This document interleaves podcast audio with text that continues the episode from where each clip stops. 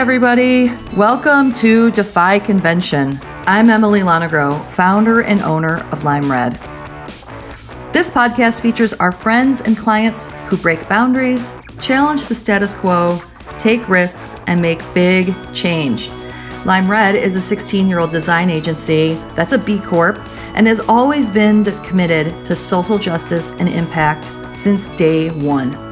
This podcast is an incarnation of our BC, that's before coronavirus, in person series dedicated to the same ideas of breaking boundaries and defying convention. Recently, when we talked to people about what they wanted in a podcast series, everyone said, We want to talk about mental health, boundaries, justice, and momentum. These ideas matter no matter who you are, and we need to talk about them right now. Let's get started.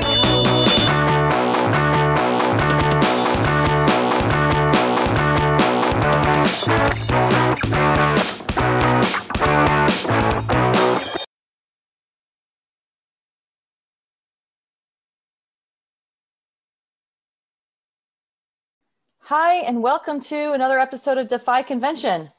I'm Emily Lonegro, your host, and today I am interviewing Lauren Sivak, a fellow neighborhood friend. And um, she is just like, I think everybody in our neighborhood knows her.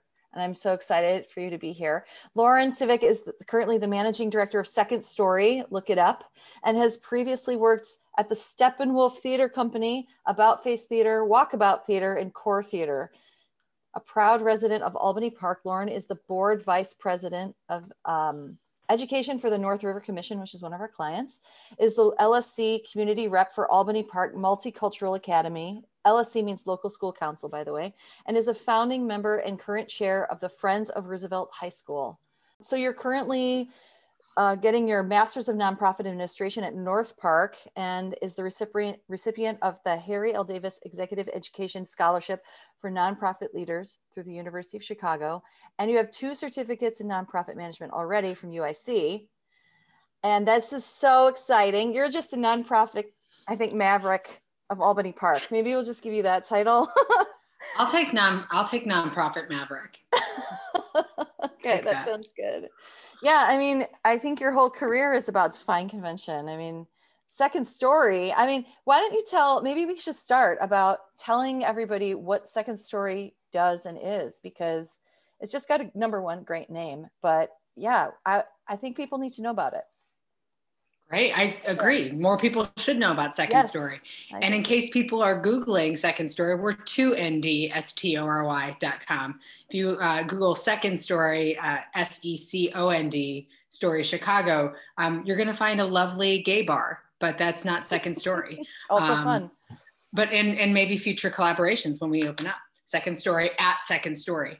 Um, so, Second Story is a 22 year old storytelling organization located in Albany Park. Um, we believe that true first person stories can change the world. Um, we believe that true first person stories are essential to building a world that is driven by empathy.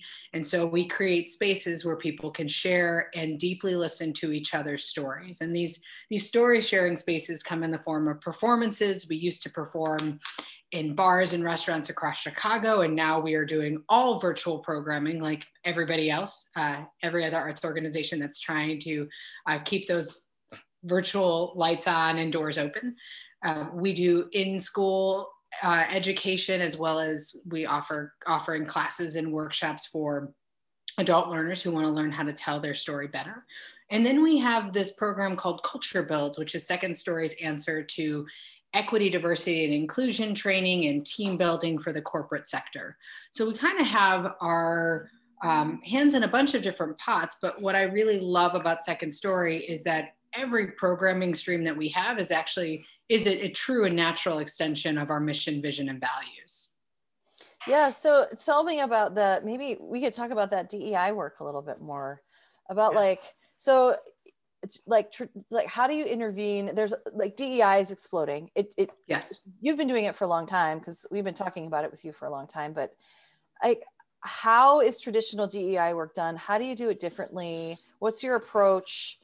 How how have you always been different or how are things changing yeah so great questions. One of the things that we realized a couple of years ago, and this might have been six or seven years ago, folks would come to a second story show and they would hear a story, and that story might um, talk about gender identity and sexuality, or that story might talk about income inequality, right? It might talk about food insecurity.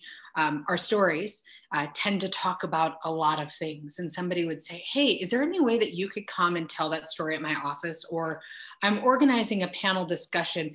Could some could you like do a panel around that story? And so before we even ideated around culture builds, we knew we already had a product that people would be interested in. And, and the thing is, is a story um, is something that you can latch onto. We call ourselves um, Second Story because we were kind of born on the second floor of a wine bar, Webster's Wine Bar, um, when it used to have a second floor. Uh, now we've really adopted this ethos that we tell the second story or we tell the first story so you our audience uh, will tell the second story. And so that a story really inspires other stories. Now you asked how how is our dei approach different? Mm-hmm. when we first started talking to clients about um, our approach they really didn't get it because it felt and looked so different right? They said well what do you mean you're going to bring a storyteller in to talk about um, harassment or to talk about um, macro and microaggressions. And, and uh, our pitch has gotten better because initially it was, well, you just got to trust us. Like it works. I've done that too. right? You're like, it'll, it'll work. Like, trust and me, then, know what I'm doing. Yeah, trust me. Like stories really are the thing.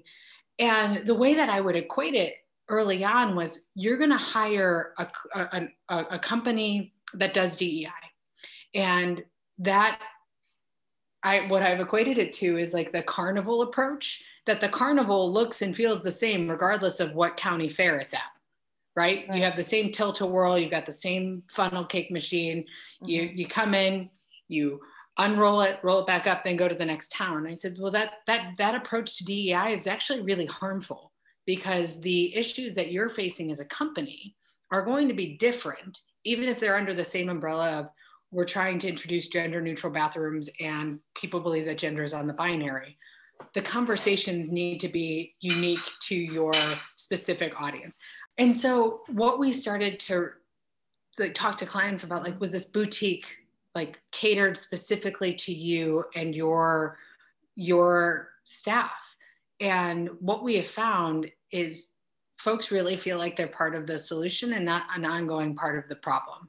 Um, we recently did a partnership at a uh, at a, a consulting um, marketing company where in a in a post debrief one of the individuals said you know i came to this experience with my knives out.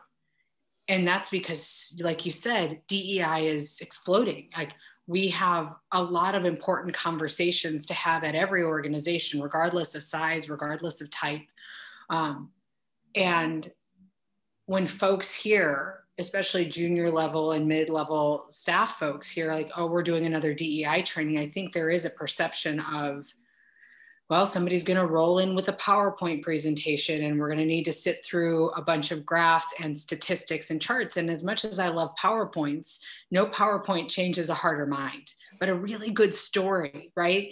A story like if we're going to talk about gender identity, isn't it richer to have somebody bring in a story that all of a sudden a person can really start to attach to and like imagining if like that that staff person who didn't think they'd learn anything is all of a sudden finding similarities with this person that they had categorized as other. Um, yes. Um, we we talk about this work as like planting seeds for trees whose shade will never sit under. Mm-hmm. But that's that's the work of of our, our stories and in in in DEI spaces. That's powerful. I mean, yeah, like I love this idea of the story that you retell. I'm a terrible story retell. I'm a terrible joke reteller. I tried to retell a Sarah Silverman joke yesterday and I was like, I realize that I'm the worst joke teller ever in the history, but you get you get what I meant. Yes. Um but yeah, it's it is it's more powerful and those are the things that you remember. You know, you don't you might not remember the nuts and bolts of a specific policy, but you for sure remember how you felt listening to someone tell uh, about an experience that they had. And that's yeah.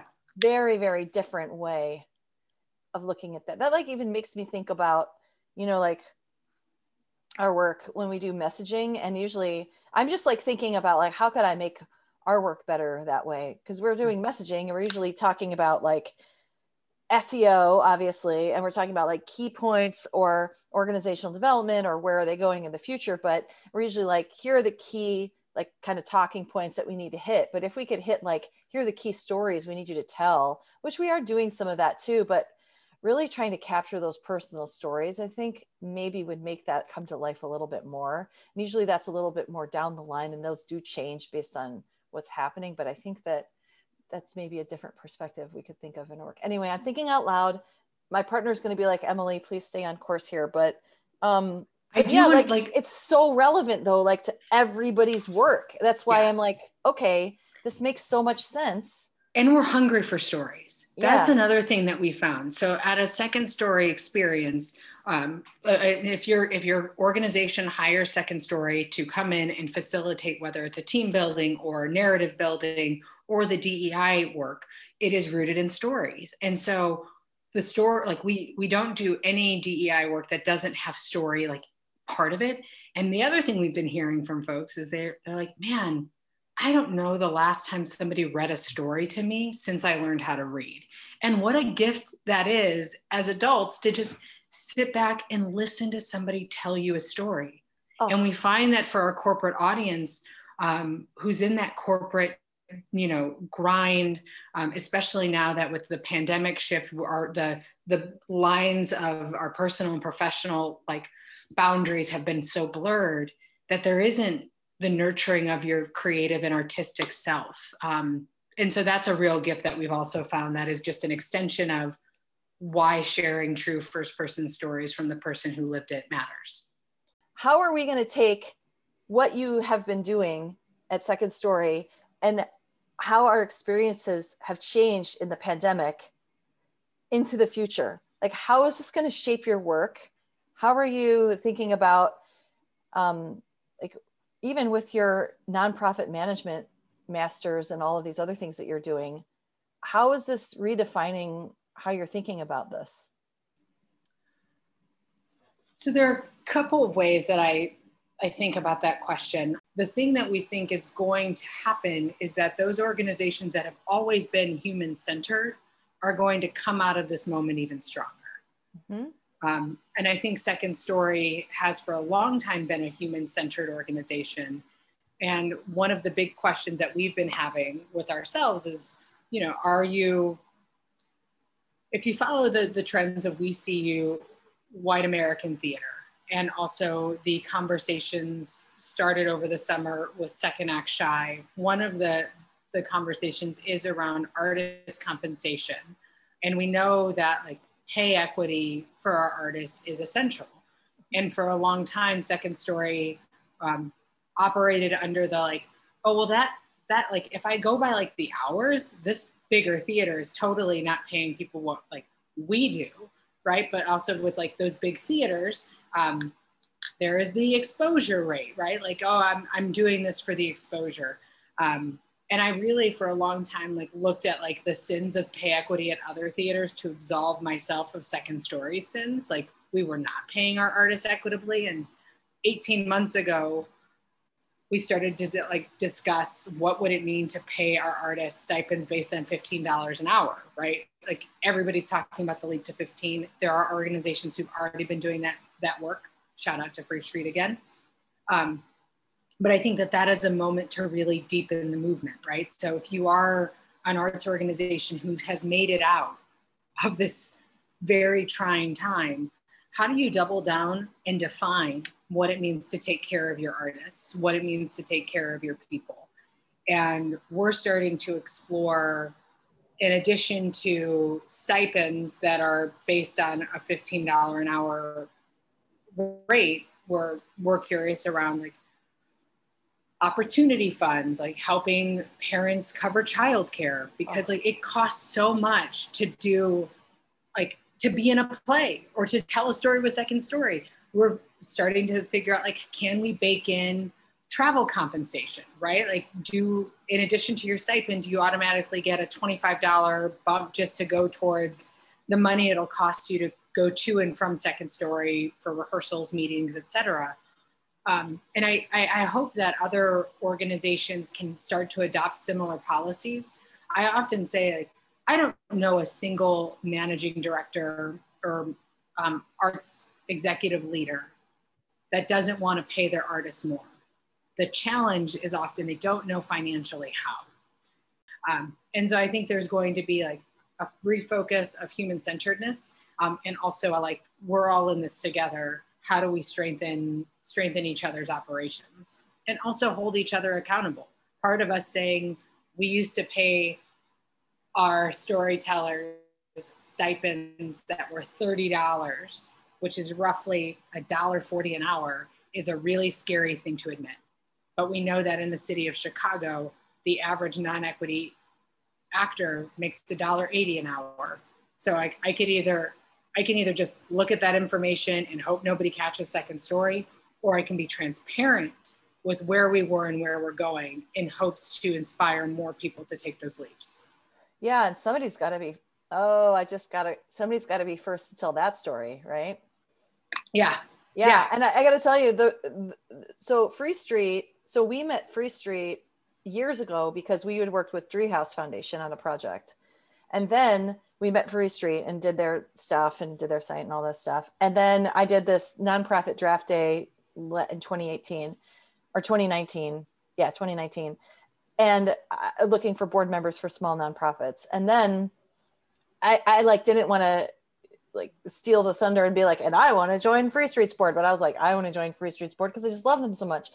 But one of the big reasons was they offer shows with childcare. I'm a single mom with two kids and I don't have anywhere to put my kids. And business world is not designed for me. It is basically designed to exclude me. And it's really frustrating when um, when you can't go to night things and you can't go to morning things because especially volunteer things because I can't pay a hundred something dollars for a babysitter for me to go volunteer my time for a possibility or it's just not that doesn't make any financial sense. So the fact that i can bring my kids to a board meeting that they were actually welcomed and included or and i could bring my kids to a show at free street and they would pay for childcare and, ha- and handle it like i've never heard of anything like that before. And because of that when we were doing defy convention in person last year when I had the event in our studio, I paid a sitter to come and babysit so people could come and bring their kids. And I paid for food and and and try to think about where's the event located?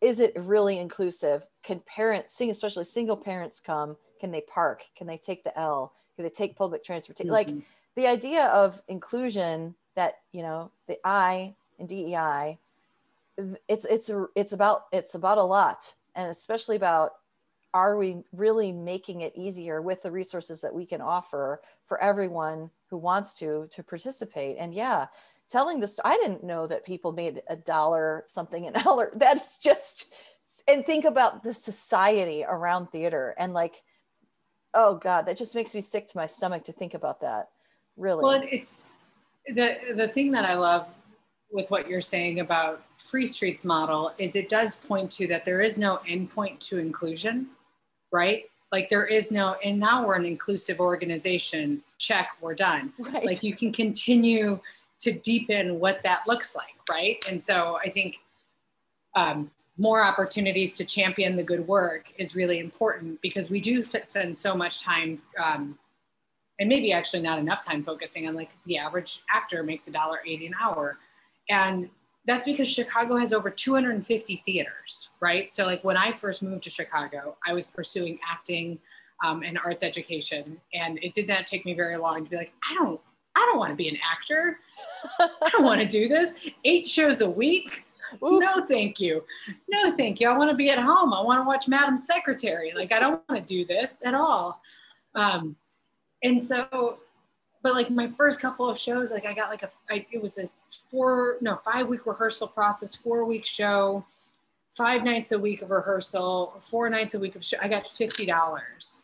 What? And it was like out in Oak Park. And so $50 at the end. Whoa. And there is a little bit of like, you know, you need to pay your dues, right? Like that's part of paying your dues is not getting paid. And so I think like we're finally at a moment where we're like, no, that's actually not appropriate. And Elsa um, Hiltner is leading a really incredible, like incredible conversations around pay equity. And for her, she's like, if you can't pay your artists, you can't afford to have a theater company. Like that, and you know, there are a couple of other folks, Gus Hutchinson, who's like, are you a club or are you an organization? Right. It's yeah. okay if you're a club. Like in my hometown of Hobart, like there's some in the Northwest Indiana area, uh, there's some really wonderful community theater, right? That's it, it's vibrant. It contributes to the the you know the the community ethos and ecosystem, and it's wonderful. And they don't pretend to not be a community theater, right? Mm-hmm. And in Chicago, there is this idea that because we're in city limits, we're all professional theater. It's like, well, what are professional markers of an organization? I mean, you're you're a small business owner. It's paying people. It's paying like, people. Yeah, it is. It's important to pay people. Like, I've and you wouldn't be able to say you wouldn't be able to tell somebody like a new hire, like I'm hiring a managing director. We're looking for a master's, or we're looking for like bachelor's um, required, master's mm-hmm. preferred, but it's volunteer. Like that doesn't happen oh. in other sectors. No, it would that, not. That magically happens in ours. It's well, you know where it does happen. So it's almost like so I was an adjunct for a while, and oh. I, I figured out I figured out that I was getting paid, I think three dollar three three or something like I, I did the math of like how long it took me to commute do the thing grade prepare i wrote the syllabus like i wrote the curriculum like eh, prepare the materials it was like i needed to keep up to date. It was such a ridiculous amount i was like wow i could make more in one hour of consulting than 10 100 hours of that like it was so dumb because I, I charge a dumb amount of money for consulting time but like and i loved teaching i loved it it was so much fun but just in terms of like my time I couldn't justify the amount of time that it took to do it. It was just not worth it. And I, I truly, really, I really, truly love doing it too. It was so sad. So it, it, makes sense. But I was like, wow, the only thing I can really relate to is that. And I'm happy to volunteer my time because you know you're not going to get paid when you do that. And the and the bar is pretty low for for like or a board, like being on a board. Like I know what I'm getting into when I'm be, when I'm on a board for something. But when you're like when this is your profession and you're trying to start your profession right? Like you've gone to oh college you you you know you graduate I mean I I went to Purdue University so, and, and when I graduated uh, luckily interest rates were not as high as they are now and uh, very fortunate to have not been saddled with as much student loan debt but I did not have I also didn't get a BFA and so I think about like students or young people entering the theater sector or our workforce and the expectation of like you're going to do some unpaid internships some unpaid positions you're going to work for volunteer-led organizations um, for a while before you may make it. You're going to in the process rack up a ton of credit card debt because you're trying to make it work in the city and the, the best way to network is to attend like to go out to for drinks after rehearsal or after a show. Like it's just it's such a problematic so it's so hard it's so hard to get ahead um, and yeah, somehow we just make it a given. Yeah, that's just how it is. Well, see, that's the thing that we're always looking for is like, well, that's how it's always been done. So, yeah. where are the points of intervention? You know, like, where are we saying? And, and I've been, I haven't been doing this since the pandemic, but before for a few years, I was mentoring at the Art Institute and just trying to help some of these brilliant like i've never met more brilliant minds than these art students and they were had these great ideas for small businesses and just to try to get them to think about them as actual businesses so they're like you don't have to be a starving artist like you can make i know money is tool the man and i know they don't want to do it and i'm like but you can and you can then when you have that you can do whatever you want and you can yeah. pay for your life and you don't have to keep it you don't have to turn into an asshole you can you can Robin Hood all of it. Do whatever you want. But like the point is, is you can afford yourself the choice and you have all of this, you have the freedom to do this. Yeah. And it shouldn't be like this. I mean, I think, yeah. I well, I think one of the challenges that we face is um, a thriving economy relies on a thriving arts sector. Mm-hmm. When when we convinced Boeing, this we, the city of Chicago, not we second story, when Boeing you know moved its headquarters here, they were wooed by art. Really? Right. Oh yeah, yeah. Like I, mean, I, I'll, I'll, I'll send you the article about okay. like the like the Chicago Children's Choir is singing, and then they had like it followed a performance at like some downtown institution, like because the arts matter. We know that the art, like you want to move a corporate office here, you want your employees to be able to do stuff, right? Like they want yeah. thriving nightlives, they want to see a robust restaurant industry, they want to be able to go to the theater. And yet, when we were announcing the leap to 15 last fall, we had pushback from folks that were like, "Well, why do you, why should actors or artists make ten dollars an hour?" What? I'd say, yeah, oh, absolutely. I'd say like that. Uh, certainly, that's my initial response. What? Um, I I asked, can you make it work on $10 an hour. And obviously like talking to lawyers et cetera no right? Like oh god i would never do that. I said well why have we ch- turned a really important um, stream of our economy into a vanity project? Like why have we we we we, we bristle at being called the you know, we're the not junior league, we're the the field team to New York, right? We're like, no, oh, we have we provide just as much world class art as any other city.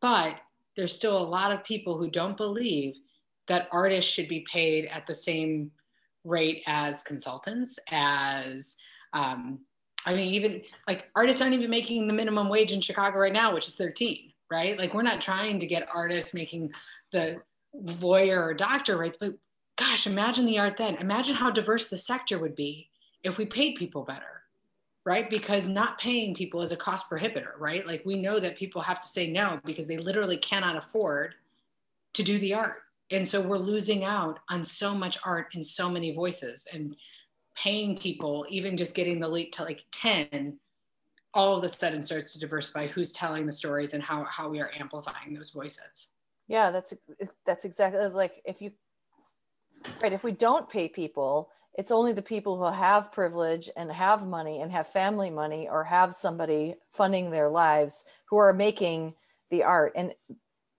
that's not fun no and it's a it's a it, we we forget that it's a privilege to do an unpaid like you require it requires a certain amount of privilege to do an unpaid internship my yeah. first internship in chicago was a nine month unpaid internship. The only reason why I was able to make it work was two days a week. I substitute taught in Northwest Indiana. So I drove home in the mornings to substitute teach there because it was too hard for me to get certified in Illinois. Um, but also, uh, every other month, my parents would send me money to wow. make sure that I could make it work. Right. And then I got a job at Gene's Sausage Shop and Delicatessen. Oh, yeah. Might be my favorite job ever, just slicing cheese and meat behind that deli. Um, but I wouldn't have been able to make it work if I didn't have parents that like I knew would not let me fall. Yeah, I, yeah. I mean, my first internship was, I mean, this is going to tell everybody how old I am, but I think it was my after my first year of college. I came back for the summer. It was the last time I actually came back to my house, but I went to the phone book and I started phone book, guys and I started calling publishers. I was a journalism major, so I started calling publishers in the order of the. I got to C, C2 Publishing. Um, it was a magazine in the western suburbs in Elmhurst. They hired me. At, I think I was paying five dollars an hour. I got paid five dollars an hour. I also cleaned houses. I sold Avon. Let's see, what else did I do in college? I sold Avon. I cleaned houses. I worked in the library. Um, I, I worked at Buffalo Wild Wings. I worked in Barnes and Noble Music. Oh, great. I waited tables for one day. Uh, I did not do well. So, Only one day? Yeah, That's I couldn't. A- I bartended for years, but I, I waited. Ta- I just sucked at it. I was sucked. That's fair. I um I worked for a couple of years uh, at the Purdue Buffalo Wild Wings, and that was a wild experience. That was yes. What was your Tues- okay? So what was your favorite job that was not your main job? Tell me about this. This is definitely Uh, a veer off course, but I need to know. Well, wait, you mean at like, Like all one of those supplemental jobs, like a I mean, I- bartender, Buffalo Wild Wings. So definitely it was not the Buffalo Wild Wings serving experience because Wing Tuesday looked like a I mean it looked like a it was it looked like like I I don't want to say war zone. I'm trying to move away from uh army vernacular, but it looked date it looked real like a Jackson Pollock painting. it definitely looked like a Jackson Pollock painting. And also the number of people like that don't you don't put the bones in the boats. Like put the bones in the boats, Oh, y'all. gross. I know. Somebody has to pick it up.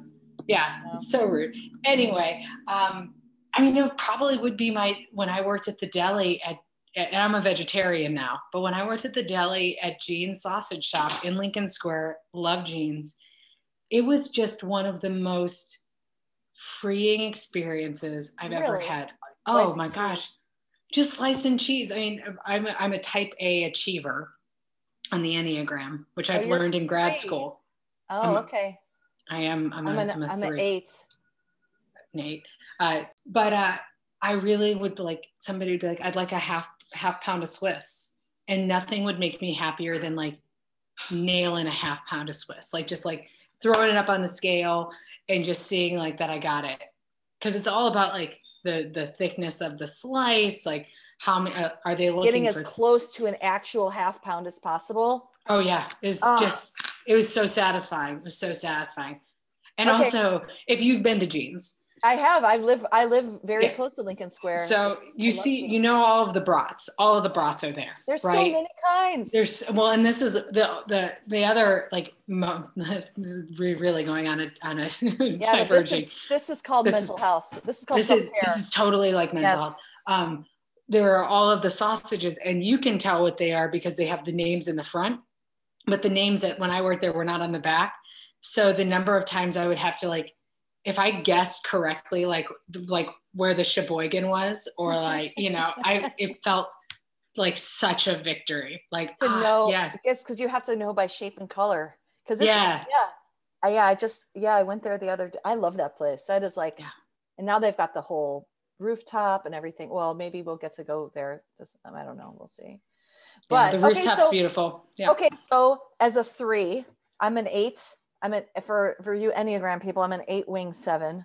I actually my type is called the Maverick, so that's one of my favorite things to think about. But um, okay, so for an achiever, then how do you keep yourself like?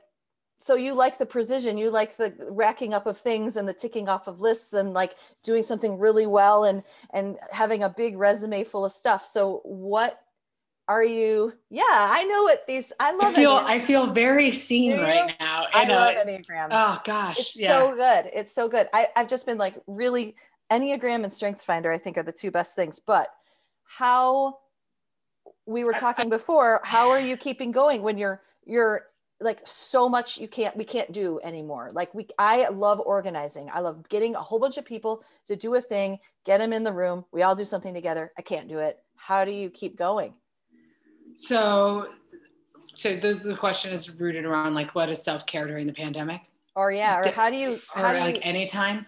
keep your head in the game Oh my gosh! Well, I have a. You can see this. They i won't saw be able that to you see have this. been unloading all your you've been like purging your house because i've been watching you Been definitely purging my house. That's my therapy wall okay of yogi tea tags and notes and like turn to the good. Nice as a peacemaker. Honest as a, a nice as a peacekeeper. Honest as a peacemaker. Like I like spend time with this wall. Um, um everyone there is a big pile of booze under that wall just so you know it's Okay. only it's it's all but I know I thought about that like um our Christmas tree is still up because my wife is like we we um we do a Christmas tree and then a winter tree and so it gets a costume change and we keep the winter tree up it has a blue Chicago hat on right now Okay. instead of a star. Um, that's why the bar cart's there. Normally it's over on the other side of the room um, but we really love the glow. And so it's we wait till like daylight savings to take it down. Wow. We're those I- people. It, my- it's obviously a fake tree. It goes out the front window the day after Christmas. I throw it out the front window and then I light We- it on fire. Yeah, we Oh. um we lived on a third floor a couple of years ago, and we were still doing the real tree, and I just like logged that thing off the deck. Isn't it great?